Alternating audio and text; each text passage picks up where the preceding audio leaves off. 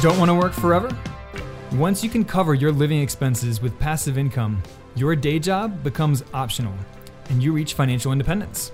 You then have complete control over your time, your money, and your life in general. Spark Rental founders Deni Supplee and Brian Davis, me, are here to help you build rental income, ditch your day job, and do what matters most to you. So, on that note, let's jump into today's episode, which, like all of our episodes, was recorded live. Hi, everyone, and welcome. Um, Hey, it's good to see everybody again. Please let us know. Welcome back to our, our weekly broadcast and podcast. Um, please let us know where you're tuning in from. And if you were with us last week, you uh, talked with us about rental property depreciation and depreciation capture. Um, Brian gave us a lot of information. We got a lot of good uh, comments and questions as well. Um, this week, we're going to be talking about taxes, dun dun dun, end of year money moves for real estate investors. Um, you know, we all dread the the end of the year to April fifteenth, and Hmm. get an extension in the whole nine yards. But they're here. We're going to provide you with some good, useful information um, on how to maximize some of your deductions. And please, we have to add this disclaimer we are not financial consultants, nor are we accountants. Um, so please um, make sure that if, if you're going to use any of these strategies or if you have any questions about them, that you direct them to your accountants. And with that being said, Brian, start us off. What about those capital improvements? Sure. so, capital improvements extend the usable life of your building, and they are depreciable. Uh, that means you can deduct the cost of them over many years instead of taking all of that deduction in a single year. Um, but you know, if you get started on them now, or if you anything you pay now towards capital improvements, uh, you can start depreciating for this year. So, if there is a uh, an improvement to your property that you've been thinking about, you know, consider Now- doing it now. Talk to us Uh, a little bit about because I know this is a confusion for a lot of people. What is a capital com- improvement compared to, you know, just Any old upgrade. Mhm. Yeah, so capital improvements uh, they extend the lifespan of your building or raise the property value. So an example of a capital improvement is a new roof on the property, uh, new furnace, for example, anything that extends the usable life of the building, uh, as opposed to maintenance or repairs, which are uh, isolated thing or repairs are just isolated uh, expenses to uh, fix something that's broken, and maintenance is you know, ongoing upkeep costs such as uh, painting, uh, mowing the lawn, you know, these Right. sorts of ongoing expenses. what about like additions and that kind of thing? those would be capital improvements. Gotcha. So, and capital improvements are depreciated just like the cost of the building itself uh, over 27 and a half years. Good old half there. I love that they make it more confusing. Oh, yeah, of course. It's the IRS. so Now we have a. Oh, Yeah. sorry. Oh, so Sandeep so he says, uh, do we have a do we have to 1099 contractors to claim tax deductions or depreciation on repairs and improvements? So if you pay them more than $600 for the entire year, for the calendar year, then yes, you should be sending them 1099s uh, by law. Uh, Deni, do you have anything to add on that particular point? Before they even start, I would get their uh, W. I always get Nine, W nine. W nine. like four two nine. Yeah. Because often you'll have them start and then you'll ask and they'll put you off and put you off and then you're in a really precarious situation. So you want to make sure and get that information. Yeah, they don't like to give this stuff to you. Um, I mean, for one thing, it has their personal details like their social security number, which people get, you know, a little twitchy about giving out, um, and no one wants to receive 1099s. They would just as soon sweep that under the rug and pretend that they didn't get that income when uh, the IRS comes calling. Uh, by the way, I did add a link here in the comments to our free rental property depreciation calculator, so you can run the numbers on how much you can depreciate each year uh, for capital improvements or for uh, property in general. Now, you know, we touched on maintenance a minute ago. By the way, maintenance costs and repair costs, those are deductible this year, the entire cost deductible for this year. So those are another thing that you can uh, wrap up before the end of the year if you want to deduct them on your taxes for next year. Absolutely. And it's important, keep all your receipts, all of that stuff. I mean, most people know that anyway, but sometimes if it costs not much, you tend to like not worry about it, but it adds up. Yeah, and if you're ever audited, you're going to need to produce that documentation or else the IRS may decide not to let you take that deduction, and they so they'll not only tax you on it, but they can hit you with penalties. Penalties, yes. Good old audits. So, Brian, talk to us a little bit about harvesting losses. How to how can we offset some of those? Yeah. So when you sell an asset for a gain, the IRS taxes you at the capital gains tax rate for that profit that you made on it. You can offset those taxable gains by uh, with losses you know so if you sell an asset and take a loss on it then those losses can offset your capital gains that you're taxed on. Now you don't want to intentionally go out and lose money right? Uh, but if you do have some investments in your portfolio that you've been meaning to sell anyway they've been underperforming for you you know that you consider you, like losers in your portfolio uh, you know, in a year when you do have some gains that are going to be taxed, you can harvest those losses by, you know, just taking the loss, you know, as they say, cutting your losses on it, and then reinvesting the money somewhere else that's going right. to perform better for you. There's there's no reason to hold on year after year after year to these loser investments that are just not performing for you. So, for example, if you have some stocks that just have not gone the way that you thought they were going to go and they keep underperforming the rest of the market, then just cut your losses, sell them, and you can take those losses that you incurred and use them to offset your capital gains from real estate. And um, we do have we've got a link here if you want more information about uh, either harvesting losses or about other ways to offset capital gains taxes. We'll put a link to that in the uh, the comments as well here. Now, one other thing that you can do to uh, to have some deductions here by the end of the year is to buy a property before the end of the year. So if you have, if you're in the process of buying a property, obviously we're getting close to the end of the year here, uh, but yeah, you're, you're in the process, really. Yeah, right. but you know, real estate investors, a lot of them move fast, right? And that's how right. they get such good deals. Yeah, if, if you can settle before the end of the year, then some of those closing costs that you incur are deductible for this year. Um, the remainder of those closing costs are depreciable over the 27 and a half years, uh, along with the, the cost of the building itself can also be depreciated, uh, including you can prorate the depreciation for that building for this year as well. So you do get some deductions there if you buy a property before the end of this year. Uh, something to consider. Right. And if you are selling a property this year, or if you have sold a property this year, you can do a 1031 exchange on it. Now, 1031 exchanges get a little tricky and a little complicated. You do have to declare your replacement property that you're going to, to buy to replace the old property you sold. You have to declare that within 45 days of selling the old property. And then you also have to settle now, what do you mean property. by declare? So when you do a 1031 exchange, you have, so we're bouncing around a little bit here.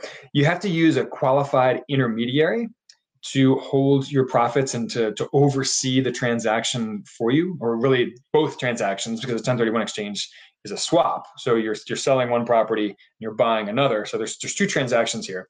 The intermediary oversees those two transactions and they actually hold your profits for you so that you never actually touch those profits. Mm. So you have to declare to the intermediary um, and to the IRS what property you're going to buy to replace the old property that you sold.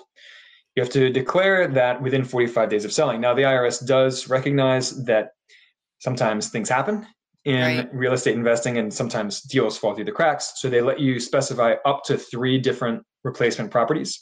You only have to settle on one of them, of course. Um, but you can specify up to three properties that are your possible properties that you're going to replace the old one with.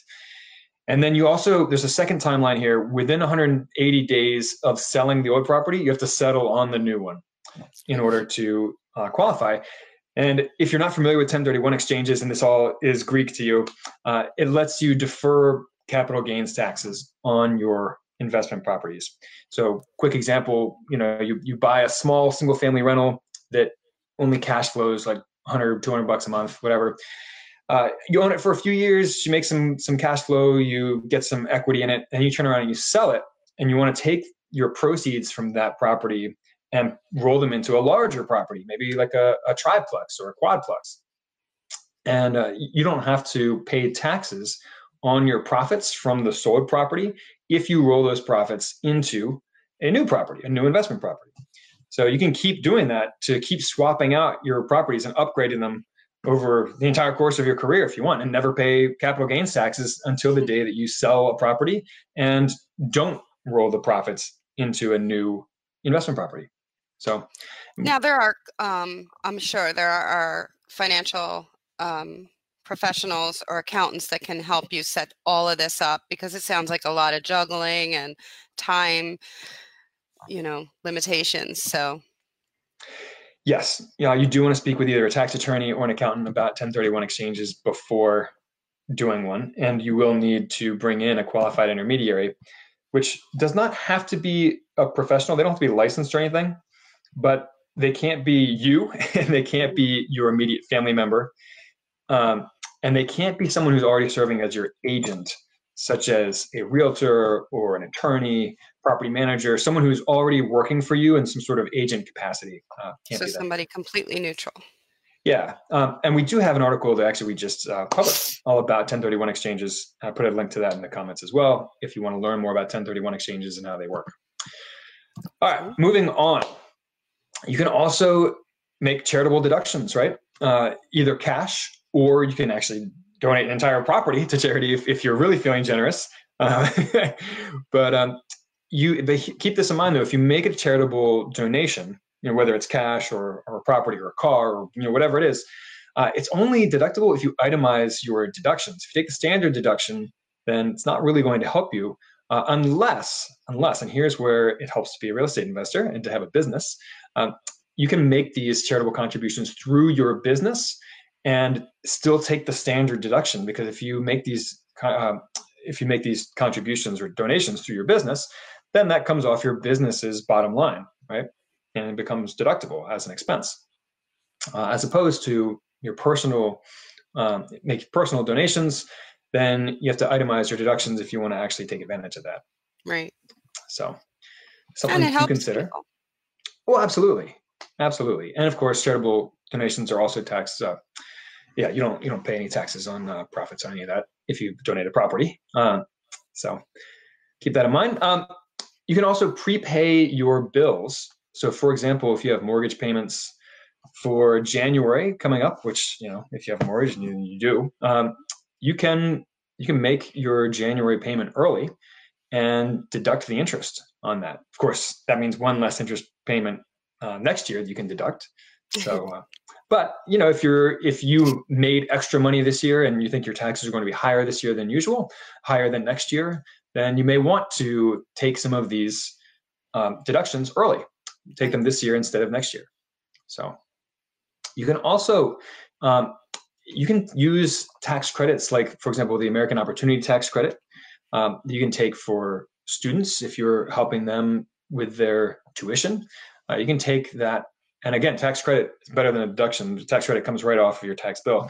Uh, you can take a, the American Opportunity Tax Credit, for example, for $2,500 a year for each qualifying student. So, um, which is helpful. Yeah, so you can you can prepay some of these bills like mortgages or prepaid tuition, uh, and potentially take advantage of either the deductions or even a tax credit. Uh, you can also uh, you should also review your medical bills at the end of this year in case you want to deduct for your medical expenses. In order to deduct for medical expenses, they do have to be at least 10% of your adjusted gross income for you to deduct them. So keep that in mind. Um, and I think you, you, you have to itemize your deductions in order to take advantage of that, right? Yes. Mm-hmm. Yeah. Absolutely. So, uh, but yeah, you know, as you look back over this year, you know, look at those. And if there's a medical procedure that you've been thinking about getting and maybe putting off, uh, that might, you know, if that will put you over that line, that threshold of 10% of your adjusted gross income, maybe it's worth squeezing it in this year so you can deduct those expenses.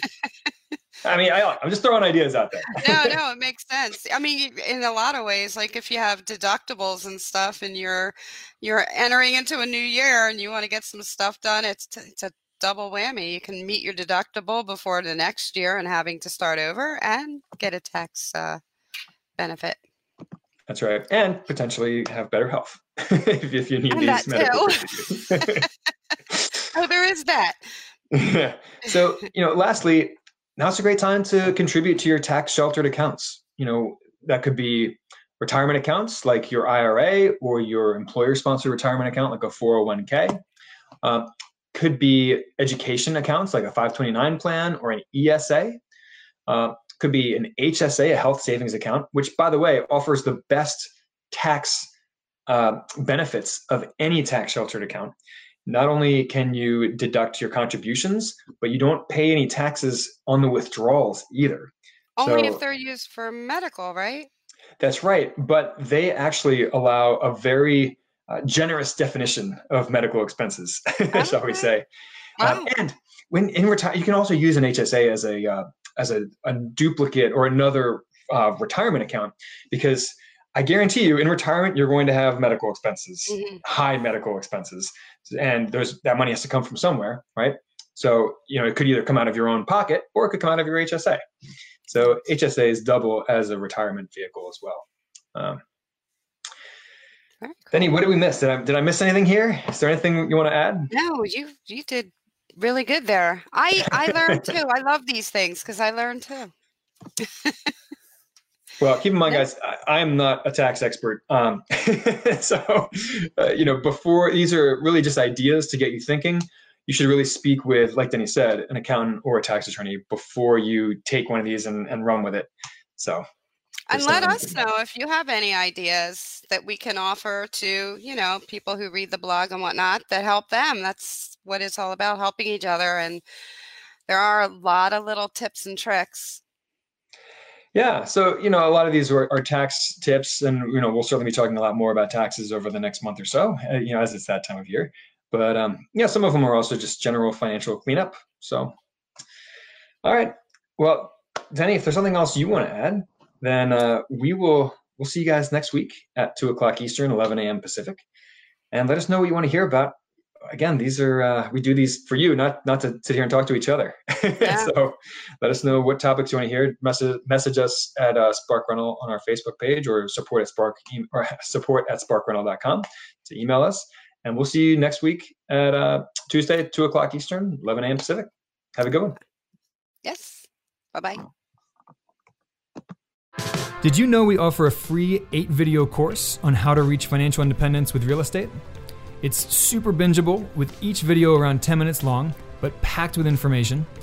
Visit sparkrental.com slash learn for instant access. And please don't forget to rate and review our podcast on iTunes, Stitcher, or wherever you listen. Thanks for joining us, and we will catch you on the flip side.